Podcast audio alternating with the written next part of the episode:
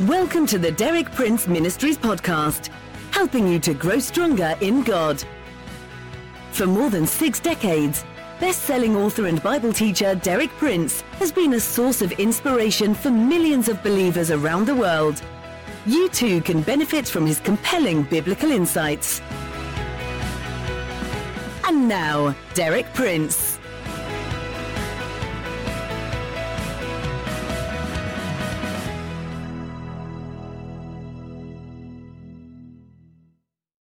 In my two previous talks this week, I've pointed out that the quest for security springs from a universal craving of the human heart, irrespective of nationality or culture or social or economic status. In the course of human history, and particularly in our contemporary culture, man has sought security in many different ways and forms. In certain areas, and to a certain extent, he has achieved a limited kind of security, but never has he achieved total or permanent security in any of those ways. On the other hand, in a completely different way, the wisdom of God, speaking through the pages of Scripture, offers man total security. Here is what God's wisdom says in Proverbs one, verse thirty-three, "Whoever listens to me will live in safety and be at ease without fear of harm." That is a promise of total and permanent security. It comes through listening to the wisdom of God. Once our ears are open to listen, wisdom discloses to us two different realms of being, the temporal and the eternal. The security which wisdom offers is found only as we turn to the latter realm, the eternal.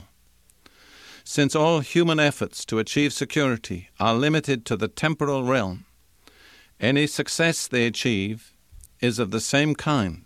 It's temporal, it's temporary, but it's never permanent. This contrast between the temporary and the eternal is illustrated by the parable of Jesus about the two men who each built himself a house, but on different kinds of foundations, the one on sand, the other on rock.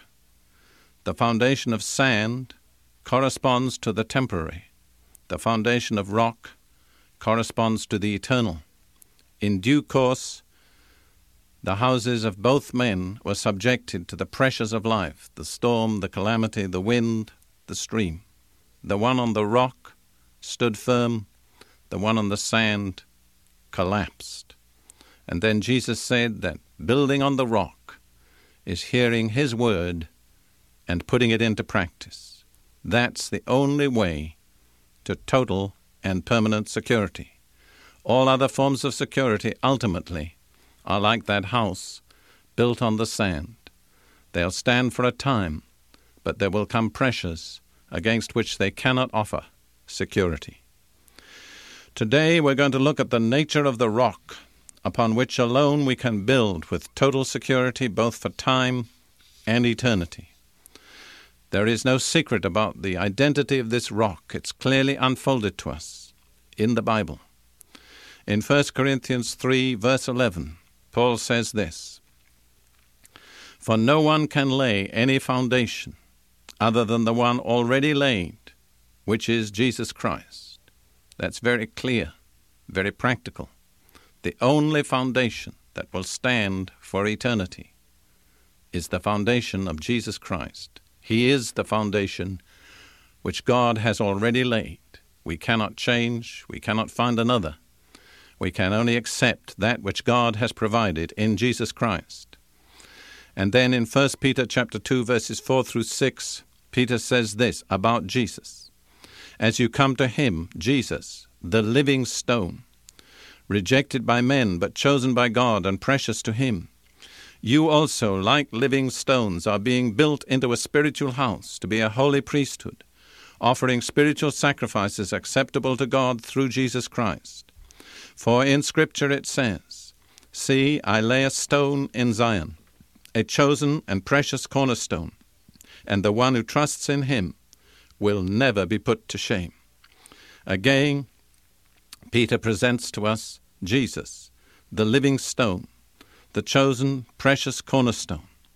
And he says that if we come to Jesus in faith and put our faith in him, we will become living stones built into a spiritual house upon that foundation. And that spiritual house will provide us with total security. He says the one who trusts in him, Jesus, will never be put to shame. Notice that word never. That covers time and it covers eternity. The one who trusts in Jesus will never be put to shame, never be disappointed, never be let down, never be confronted with some situation for which Jesus cannot make provision.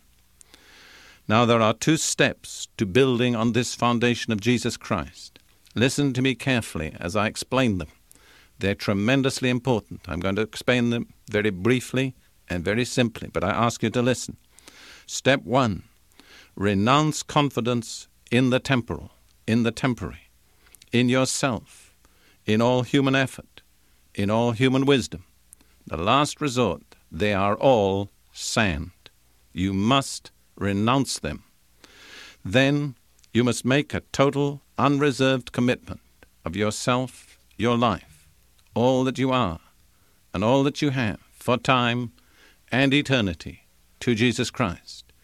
Jesus has given us that promise. The one who comes to me, I will in no wise reject. If you come to him, he will receive you. You may already be a religious person, a moral person, a good living person. But nevertheless, in the last resort, all of that is just sand. It's human effort. To build on the rock, you have to renounce your own self-righteousness, your own goodness, your own morality as a permanent basis for security. And you have to say, Jesus, I come to you.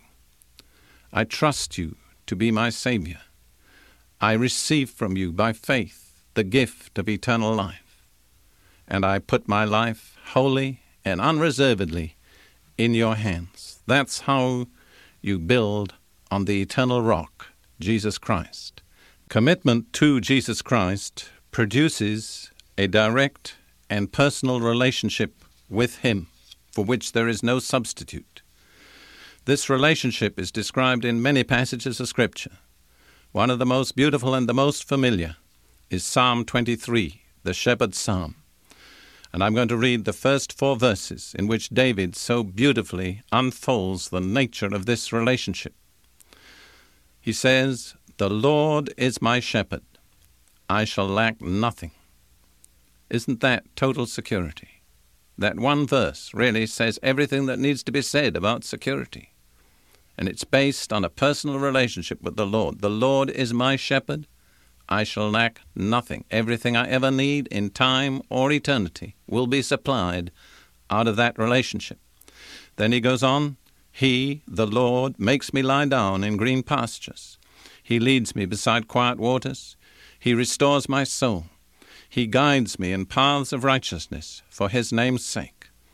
I would sum that up by saying that once that commitment is made, the Lord accepts total responsibility for the one committed to him in every situation and in every circumstance, and he does it for his name's sake. How important that is. He doesn't do it because of our goodness or our cleverness or our righteousness, but he does it because he's faithful to his name. And for the glory and honor of his name, he'll keep his covenant and his commitment to us. And then the fourth verse goes on, "Even though I walk through the valley of the shadow of death, I will fear no evil, for you are with me, your rod and your staff, they comfort me." That security that goes beyond time into eternity. When the time comes, as it must come in the life of each one of us, when we step out of time and say farewell to the temporal, we do not need to fear any evil, even in the valley of the shadow of death. For the Lord is with us. He's there to uphold us, to strengthen us, to comfort us, and to receive us. As a minister, it's been my responsibility to bring many people as far as I could take them, right to the entrance of the valley. And then there comes a point at which the human minister has to hand over to the eternal Good Shepherd and see him take responsibility for the one whose life has been committed to him. I had that experience with my own first wife, Lydia, a beautiful Christian and a servant of the Lord. I was with her when she died. I led her right to the entrance to the valley of the shadow, and then at a certain point, I could do no more, and the Lord was faithful to his commitment, as he will be to everyone who makes that unreserved commitment to him, faithful in life, faithful in death, faithful for time, faithful for eternity. There is no power of evil in the universe that can disrupt that relationship between the Lord and the one committed to him.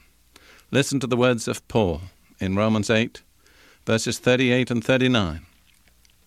For I am convinced that neither death nor life, neither angels nor demons, neither the present nor the future, nor any powers, neither height nor depth, nor anything else in all creation will be able to separate us from the love of God that is in Christ Jesus our Lord. There is nothing in the whole created universe that can break that sacred relationship of the soul that has turned to Jesus, the life that is built on the rock, the eternal rock, which is the Lord Jesus Christ. There is true, total, and permanent security.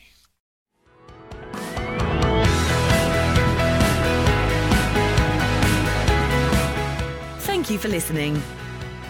For more inspiring teaching, visit our website at dpmuk.org forward slash podcast. And like our page at facebook.com forward slash dpmuk to join our online community. Derek Prince, teaching you can trust.